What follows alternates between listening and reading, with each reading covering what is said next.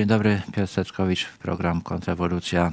No dzisiaj chcę kontynuować to, o czym mówiłem poprzednio, czyli o tym, jak teoria Darwina zaczęła oddziaływać na, na świat chrześcijański i do czego to doprowadziło. No tak jak mówiłem, to przekonanie, że gatunki się nie zmieniają, było wśród chrześcijan powszechne. No tak jak, jak w różnych innych przypadkach tego związku między, między filozofią Arystotelesa a chrześcijaństwem, no nie tyle wynikało z Biblii, co właśnie z tego przyjęcia filozofii Arystotelesa i zrośnięcia się jej z chrześcijaństwem do tego stopnia, że trudno było odróżnić, co, co z tych poglądów uważanych za chrześcijańskie ma rzeczywiście korzenie w Biblii, a co jest w rzeczywistości y, poglądem Arystotelesa. No, starałem się pokazać, że,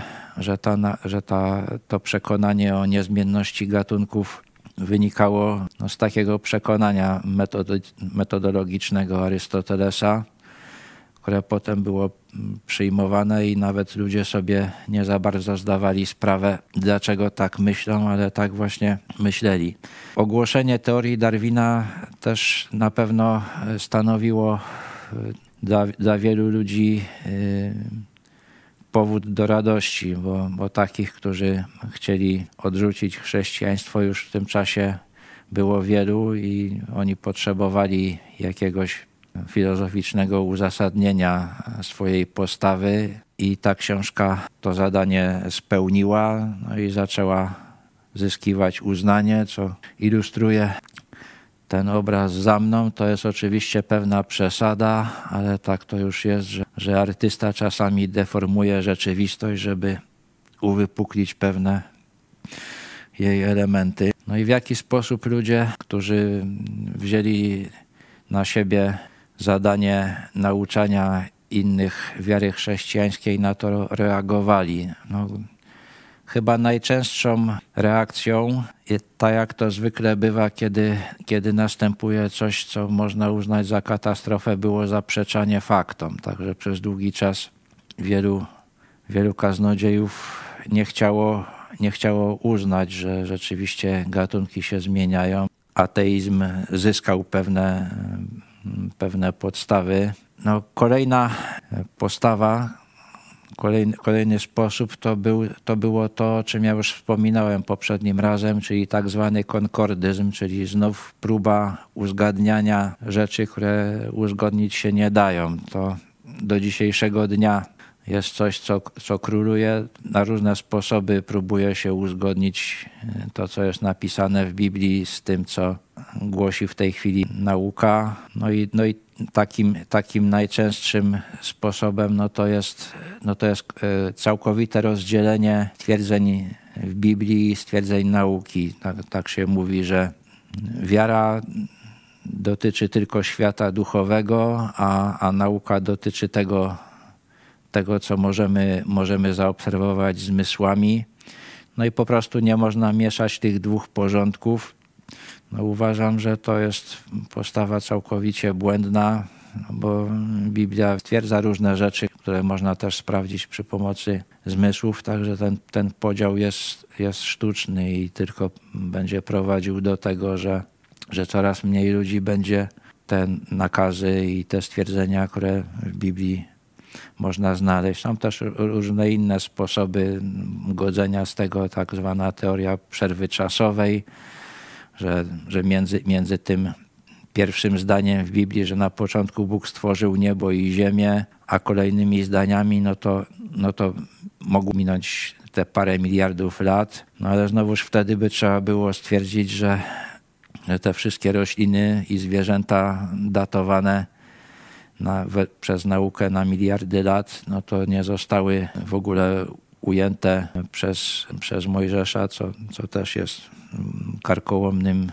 podejściem. No, zresztą no, jest wiele, wiele innych jeszcze trudności związanych z takimi próbami uzgadniania, no i też wiele innych, innych prób uzgadniania teorii ewolucji z, z Biblią. Nie wygląda to przekonująco. Także taką, taką pierwszą próbą, co do, co do której można powiedzieć, że jest próbą naukowej polemiki z teorią ewolucji e, na gruncie naukowym. To jest książka Franka Marsza, która ukazała się w roku 1941, czyli jak, jak można łatwo policzyć, w 82 lata po pierwszym wydaniu o pochodzeniu gatunków Darwina. No, całkiem jest możliwe, że, że w słowach podobne poglądy były wyrażane wcześniej, ale, ale dopiero po 82 latach to przybrało e, formę książki, do, do której jakoś świat naukowy musiał się odnieść. No i e, na, na czym polega ta, ta teoria, którą stworzył e, Frank Marsh. On zauważył e, coś takiego, że w Księdze Rodzaju właśnie jest użyte słowo, e, słowo hebrajskie min, które mniej więcej oznacza to, co nasz rodzaj. I jak, jak omawiałem ten, e, ten system taksonomiczny, to rodzaj to jest, e, to jest jednostka taksonomiczna, która zawiera w sobie, czy może zawierać wiele gatunków. Jeżeli ktoś się posługuje Biblią Tysiąclecia, to tam w tym, w tym opisie stworzenia jest użyte raz słowo gatunek, raz słowo rodzaj. Tak tłumaczę to oddawali. W Biblii Warszawskiej, czyli zwanej też brytyjską, tam jest konsekwentnie użyte słowo rodzaj, że Bóg stwarzał zwierzęta według ich rodzajów i to jest e, zgodne e, z tekstem hebrajskim. Na tym stwierdzeniu jest, jest oparta ta teoria, która atakuje nie tyle to, że ewolucja ma miejsce, tylko mówi o tym, mówi o tym że ten proces ma, ma swoje granice. Jeszcze kilkadziesiąt lat temu to w książkach, które były wydawane w Polsce, no to pojawiało się to stwierdzenie na temat procesu ewolucji, że jest to proces, który jest nieograniczony i nieodwracalny. Także z organizmu jednokomórkowego miały stopniowo ewoluować coraz, coraz wyższe, wyższe formy, bar, coraz bardziej skomplikowane i no, pogląd dominujący w świecie naukowym jest, jest taki, że, że, to, że to było możliwe, ponieważ ewolucja żadnych, żadnych zmian, żadnych granic y, nie ma. No, no drugim właśnie tym stwierdzeniem było to, że jest nieodwracalna. No i tutaj jeżeli chodzi o nieodwracalność, no to już, już to stwierdzenie na pewno można, można odrzucić. Zaobserwowano takie przypadki, kiedy kiedy z dwóch gatunków tworzył się jeden, to jed, jeden, jednym z tych, z tych przypadków to, to były właśnie te zięby Darwina. To o tym można więcej, od, od, więcej się dowiedzieć z tego, z tego odcinka o ziębach Darwina, który u nas jest na kanale. Ale też jest, jest drugi taki, e, taki przypadek, który został zaobserwowany, to są z kolei kruki. No i też z dwóch gatunków kruków powstał jeden.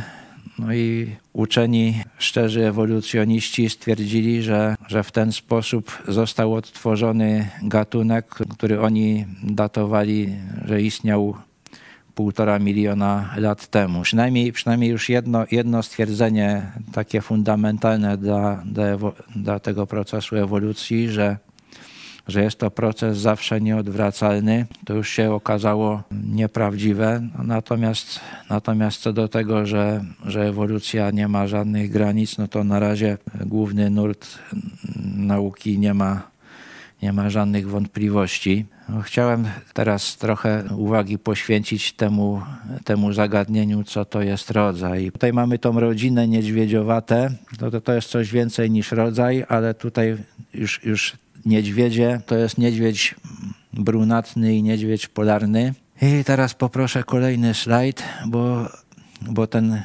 rodzaj niedźwiedziowate to obejmuje też więcej gatunków, a obejmował jeszcze więcej w przeszłości. Tutaj mamy birunga malajskiego, który też jest klasyfikowany jako niedźwiedź, tylko w porównaniu z innymi niedźwiedziami jest to niedźwiedź raczej mały. Dorosły birung malajski waży od 30 do 65 kg.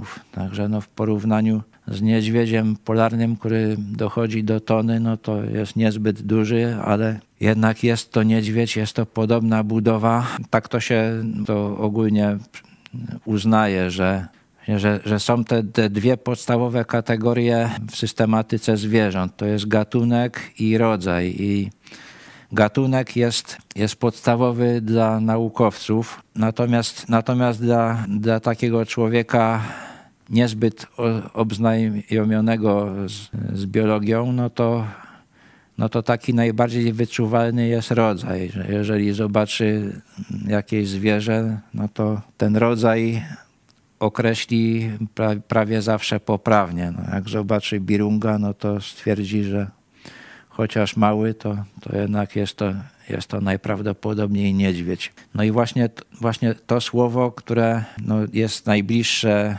pojęciowo temu, temu terminowi naukowemu rodzaj, czyli, czyli to, ten hebrajski min jest, jest użyte w Księdze Rodzaju, która też właśnie no, jest nazywana księgą Księgą Rodzaju. No i poproszę kolejny slajd. Podrążę sprawę tych, tego, tego rodzaju niedźwiedzia. To jest, to jest ilustracja prac wykopaliskowych w Wielkopolsce. Naukowcy znaleźli tutaj szczątki trzech rodzajów niedźwiedzi, które no, żyły w dawnych czasach. Ta pierwsza sylwetka to jest niedźwiedź brunatny, który obecnie występuje dalej w Polsce i nawet jego populacja dość wyraźnie wzrasta. No ten niedźwiedź no rzadko kiedy przekracza 400 kg. Drugi niedźwiedź to jest gatunek wymarły, nazwany jest, nazywa się go niedźwiedziem jaskiniowym, ponieważ szkielety tych niedźwiedzi na ogół są znajdowane w jaskiniach. To, to wynika z tego, że, że tam one się najlepiej przechowują. To raczej, raczej nie było tak, że niedźwiedź jaskiniowy jakoś, jakoś szczególnie często w tych jaskiniach przebywał, no tylko, że tam się zachowały ich szkielety. No i niedźwiedź jaskiniowy był już gatunkiem znacz, znacznie większym. Tak się ocenia, że, że nawet większym niż niedźwiedź polarny żyjący obecnie. Także no niedźwiedź polarny, no to, no to tak w porywach osiąga tonę. No, no jeżeli chodzi o niedźwiedzia jaskiniowego, to, to te tysiąc kilogramów to raczej była, była norma niż, niż szczególny przypadek. No jak stawał na tylnych łapach, no to sięgał jego łeb na, na wysokość tak mniej więcej 3,5 metra, 3,7 metra. No i jest jeszcze, był jeszcze większy gatunek, nazwano go niedźwiedziem stepowym. Tutaj jest wrysowana sylwetka człowieka mającego 180 cm wzrostu. No i widać, że, że ten niedźwiedź na czterech łapach to to mniej więcej też miał wysokość 180 cm, także był naprawdę ogromny. No i to, to pokazuje, jaka, jaka może być różnorodność e, wśród, no, w, obrębie, w obrębie jednego rodzaju. No tutaj, tutaj y, widzimy leniwca, przedstawiciel kolejnego rodzaju. No, leniwiec należy do szczerbaków. To, to są takie szczerbaki, dlatego nazywają się szczerbaki, że nie mają kłów ani, ani zębów trzonowych. Żywi się leniwiec roślinami. On żyje w Ameryce Południowej, w dżungli. No jak sama nazwa wskazuje, to porusza się powoli, powoli trawi. No tutaj go trochę lepiej widać. To bardzo charakterystyczną cechą leniwca są te trzy pazury, którymi się zaczepia na gałęzi i, i na niej zwisa. Tutaj je widzimy i tutaj je widzimy. No tak Wygląda, że jest bardzo zadowolony ze swojego losu, ale jest gatunkiem ginącym i waży około około 10 kg. No i teraz zobaczmy inny gatunek należący do tego samego rodzaju. Już wymarł. To zwierzę nazwano megaterium i też ma e, w, w, łap, w każdej łapie ma, ma trzy pazury, tylko jest wyraźnie większe od leniwca. Znaleziono szkielety megaterium, to też Darwin je je już odkrył podczas swojej podróży na statku Beagle. Megaterium e, było wielkości e, mniej więcej dzisiejszego słonia, czyli, czyli ważyło już tak 5-6 ton i, i wysokość tego, tego megaterium to, to było też tak około 5-6 metrów. Także zwierzę ogromne, a nale, należa, należące do, do tego samego rodzaju. No tutaj widzimy też, widzimy kolejne reprezentanta kolejnego rodzaju pancernikowatych. No, pancerniki żyją w Ameryce. Ten pancernik jest nazwany pancernikiem olbrzymim, ponieważ waży około 30 kg. Tak? Największy znany okaz, który został zinwentaryzowany, to ważył 33 kg.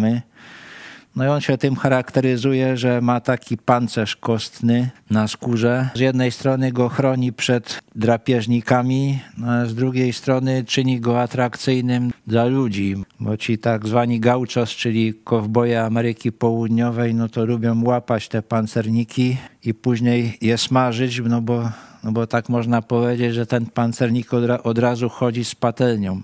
Są, też, są też znane inne gatunki pancerników, już znacznie mniejsze i mm, to te, te pancerniki tak ważą między 1 a 6 kg, ale też, też także ten, ten rodzaj miał czasy swojej świetności i Poproszę kolejny slajd. No co my tutaj widzimy? Widzimy tutaj gliptodonta, a właściwie to, co z niego zostało, to jest wymarły gatunek e, należący do, do, do, do rodzaju pancernikowatych. No i on też ma, ma ten pancerz kostny, ma ogon też zabezpieczony tymi łuskami. No tylko jak widać był znacznie większy. Tak się ocenia, że, że gliptodont to mógł ważyć nawet dwie tony. No i y, dlaczego, dlaczego ja to pokazuję? No właśnie, żeby, żeby zilustrować to, co tą, tą teorię ograniczonej ewolucji, o ewolucji w ramach rodzajów y, stworzonych przez Boga. Tutaj właśnie widać, że, że w, zależności, w zależności od warunków te zwierzęta mogą przybierać różne formy, ale ta taka zasadnicza forma budowy, która która wyróżnia rodzaj, pozostaje zachowana. No tak, tak wspominałem już w Księdze Rodzaju używane jest konsekwentnie to słowo min, oznaczające rodzaj i zostało, zostało też, też stworzone przez, y, przez ludzi uznających kreacjonizm takie słowo baramin. Bara to jest znowuż stworzenie po hebrajsku, także y,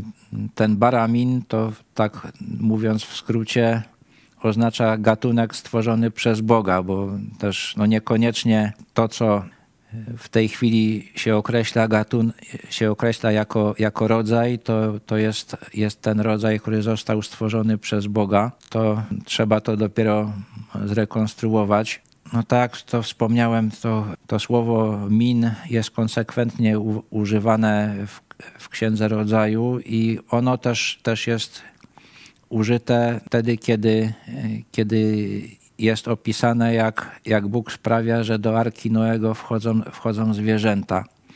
Tam też jest użyte to słowo min, czyli rodzaj, że być może było tak, że nie, nie, nie było tak, że, że w Arce Noego był każdy gatunek zwierzęcia, tylko każdy rodzaj, co do, dość wyraźnie mogło ograniczyć ilość E, ilość tych, e, tych zwierząt, które trzeba było e, w warce mm, umieścić. No i co to jeszcze oznacza? No oznacza to, że, że nie jest prawdą to co, to, to, co się często zarzuca kreacjonistom, że całkowicie odrzucają ideę zmienności organizmów. Co, jak, jak wspomniałem, to, to rzeczywiście było była taka reakcja na wystąpienie Darwina, że, że próbowano zaprzeczać faktom i no, i no i niestety w ten sposób dano ewolucjonistom sporo materiału do tego, żeby, żeby właśnie e, ten pogląd mogli utrzymywać, że, że ktoś, kto jest kreacjonistą, no to zaprzecza, zaprzecza całkowicie faktowi ewolucji, co, co w tej chwili nie jest prawdą. No ale, ale łat, łatwiej jest, jest taki, taki pogląd y, zwalczać, więc, więc to się często spotyka właśnie z, taką, y, z takim określeniem, że, że kreacjoniści y, w ogóle, w ogóle nie uznają, że organizmy mogą się zmieniać. Uznają, no, bo to jest zgodne i, i z, tymi, z tymi różnymi znaleziskami, że ta różnorodność wewnątrz rodzajów była spora i to też no jest, nawet to można powiedzieć, że teoria ewolucji wynikała z pewnej, z pewnej oczywistości, bo to, że, że przy pomocy doboru sztucznego można wpływać na cechy organizmów żywych, no to było wiadomo już, już wcześniej. Wyhodowano różne gatunki krów, różne gatunki owiec, różne gatunki psów. Także no w sumie, w sumie nie, było, nie było niczym, niczym dziwnym, że takie coś występuje też wśród organizmów dziko żyjących i, i to na, na nieraz znacznie, znacznie większą, większą skalę. No i tak jak, jak wspomniałem, to, to ta książka Marsza ukazała się w, w, w ciągu w 82 lata po publikacji e, o pochodzeniu gatunków. No i czy to było dużo, czy to było mało? No moim zdaniem raczej dużo i przez te 82 lata nauka się zmieniła. No, także co to, co to oznacza? To można zilustrować takim przykładem, kiedy w XVII wieku Isaac Newton pisał o, o swoim odkryciu prawa powszechnego ciążenia, no to musiał wyjaśnić taki problem że jeżeli jest tak, jak on powiada, to dlaczego wszystkie ciała niebieskie nie zbiły się w jedną kupę? I wyjaśnił to w taki sposób, że Bóg w taki sposób ukształtował świat i takie prędkości nadał różnym planetom i, i gwiazdom, że, że, to, że to nie zachodzi. Nikt, nikt się takim twierdzeniem nie gorszył. Można było być naukowcem i, i, odwoływać się do Boga dla uzasadnienia e, swoich, e, swoich poglądów czy, czy dla wyników swoich badań. I jeszcze kiedy, kiedy Darwin publikował o pochodzeniu gatunków, to też, też odwoływanie się do Boga w publikacjach naukowych było, było, do, było dopuszczalne, było, było czymś normalnym. Kiedy Marsz wydał swoją książkę, to już było inaczej. To już e, jakby powoływanie się do powoływanie się na Boga dla uzasadnienia swoich poglądów dyskwalifikowało i w dalszym ciągu powszechnie dyskwalifikuje wszelkie poglądy i wystarczy, wystarczy to zrobić, żeby taki pogląd nie był traktowany poważnie.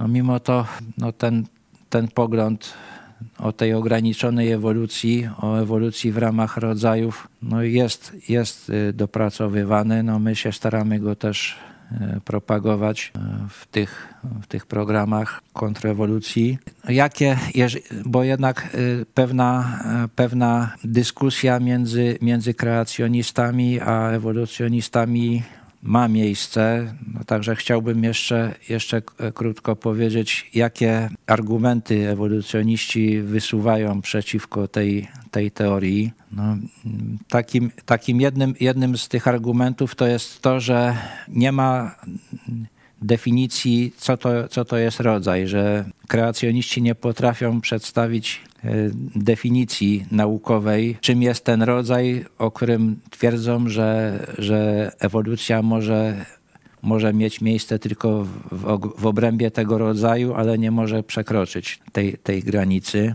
No ten argument wygląda poważnie, tylko tak sprawiedliwie, no to można by też dyskwalifikować ewolucjonizm, ponieważ nie potrafi on przedstawić y, takiej definicji gatunku z kolei, y, co do której wszyscy by się zgadzali.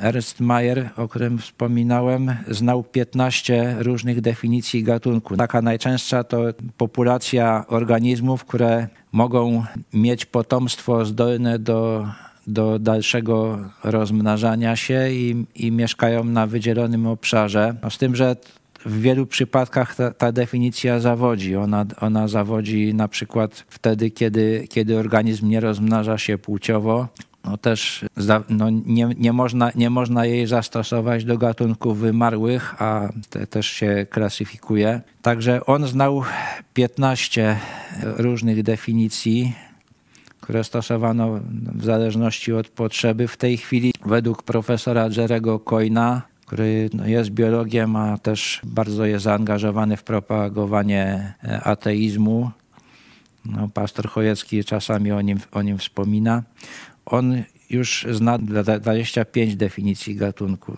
No i też żadna, żadna nie pasuje do wszystkich przypadków. Drugie zastrzeżenie no to jest takie, że to się po prostu nie mieści w głowie, no bo jeżeli, jeżeli jest tak, jak, jak mówią kreacjoniści, no to by wychodziło na to, że w ciągu kilku tysięcy lat z jednego powiedzmy przodka po, miałyby powstać psy, wilki, hieny i szakale. No i to no i to, to samo się odnosi do wielu, do, do, do właściwie wszystkich, wszystkich rodzajów. No i to, to ewolucjoniści uważają, że to jest absurd, bo, bo ta, ta ewolucja tak szybko nie zachodzi. No, tylko tutaj założenie jest takie, zresztą jak, jak w, każdej, w każdej sprawie właściwie w tej chwili w nauce, że kluczem do przeszłości jest teraźniejszość, że to, co dzieje się obecnie, zawsze, zawsze się działo i te te, te procesy, które dzieją się teraz, zachodziły w przeszłości z tą samą szybkością. No a niekoniecznie musiało tak być. No, je, jeżeli by przyjąć, że, że Bóg stworzył zwierzęta i rośliny według ich rodzajów, to mogło być tak, że one zostały wyposażone e, w tą możliwość różnicowania się, dostosowywania się do, do warunków. I kiedyś ta zdolność była, była znacznie większa. No jest to też pewną poszlaką na to, na to, że tak mogło być. To jest porównanie ilości gatunków, które obecnie żyją z tym, co było z ilością gatunków, które w ogóle żyły w, w historii świata. No i tutaj się znowuż powołam na Ernsta Mayera, który oceniał, że, że istnieje obecnie około 10 milionów gatunków roślin i zwierząt. W czasach, kiedy on to pisał, to były lata 60. czy 70. Opisanych i poklasyfikowanych było, było około 1,5 miliona. W tej chwili to jest milion 750 tysięcy. A druga, druga liczba, która, którą podał, to jest, to jest to, co to jest ilość gatunków, które w ogóle kiedykolwiek żyły w historii świata. On oceniał, że było tego około pół miliarda. No i mamy, mamy dwie, tutaj dwie, dwie możliwości. No albo to jest tak, że, że te gatunki tworzyły się stopniowo, następowały później wymierania, znowu życie się odradzało i, i tworzyły się kolejne znowuż następ, bo tych, tych tak zwanych wymierań to w tej chwili nauka wyróżnia kilka. No albo, albo to było tak, że, że poziom, że ten poziom startowy, no to, no to były te rodzaje, które bardzo szybko się różnicowały jako gatunki, no a później ta zdolność jakby zaczęła zanikać i obecnie obserwujemy głównie wymieranie gatunków. I też nie jest tak, że człowiek jest, jest jedyną, jedyną i cywilizacja nasza jest jedyną przyczyną tego. Gatunki też wymierają właśnie z tego, z tego powodu, że zmieniają się warunki i e, zwierzęta nie są już w stanie się przystosować do, tego, do, tych, do tych warunków, które panują. I także to było przyczyną, że wyginął niedźwiedź jaskiniowy, to było pewnie też przyczyną, że wyginęło megaterium, gliptodont, mastodont, tygrys szablozębny, no i wiele, wiele jeszcze innych, innych y, gatunków. To by można było uznać za to, za, za pewien objaw no, tego, tego przekleństwa, które Bóg rzucił, rzucił na ziemię, to jakby no coraz, coraz bardziej to działa, że ten świat stworzył Bóg, przez pewien czas się rozwijał, jeszcze, jeszcze po tej klątwie, ale, ale stopniowo on traci, traci tę zdolność do wytwarzania nowych, nowych odmian, do, do dostosowywania się warunków i, i, i to, co, to, co w tej chwili mamy, to jest, to jest tylko no, no taka w sumie niewielka, niewielka resztka tego, tego niezwykłego świata, który został stworzony. Tak by można powiedzieć, że, że żyjemy na, na ruinach tego świata. no, i, no chciałbym też jeszcze trochę powiedzieć o tym poglądzie, że kreacjonizm dyskwalifikuje jako człowieka do, do pracy umysłowej i że żaden uczony, który ma jakieś, jakieś poważne osiągnięcia, to, to nie może być, być kreacjonistą. To poproszę kolejny slajd. E, to jest Raymond Damadian. On umarł w roku 2022. No, być może ktoś, się, ktoś korzystał z metody y, diagnostycznej rezonansu magnetycznego. On jest twórcą tej metody i y, ludzie, którzy, którzy potem udoskonalili tę metodę i rozwinęli, zostali nagrodzeni Nagrodą Nobla. Damadian tej nagrody nie dostał. No, Komitet Nobrowski no, nie mówi, czym się kieruje, przyznając nagrody czy nie, no ale no, mam, mam takie podejrzenie, że skoro Raymond Damadian był kreacjonistą i, tym, i to tak zwanym tym kreacjonistą młodej ziemi, czyli uznającym opis Księgi Rodzaju i wyprowadzającym z tego wniosek, że że wiek Ziemi no to jest kilka tysięcy lat, sześć czy może trochę więcej, a jeszcze słynął z dość szorstkiego języka, jak to powiedziano, że no było, dosyć, było dosyć ryzykowne, żeby, żeby mu dać tę nagrodę i jeszcze, jeszcze po, po nagrodzie no to laureat może powiedzieć e, parę słów. No, także podejrzewam, że uznano, że postanowiono nie dać mu tej okazji, no i dlatego, dlatego nie, nie dostał tej, tej nagrody. Także, także no ciągle jest tak, że, że można wierzyć, wierzyć w Boga i dokonywać odkryć naukowych, nawet, nawet dość, dość wielkich.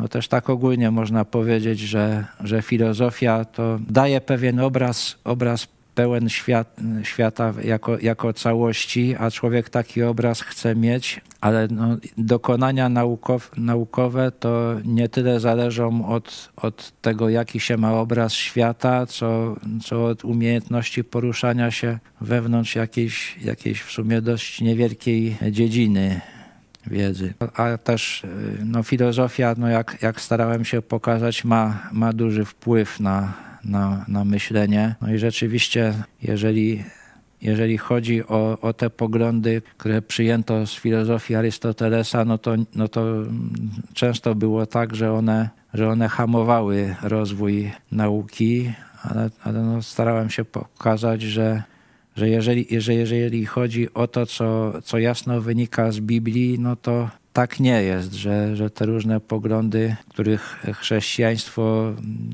niepotrzebnie broniło, a wcześniej ich nauczało, to wprost, to, to wcale, wcale z Biblii nie wynikały, nawet często były wyciągane wbrew Biblii.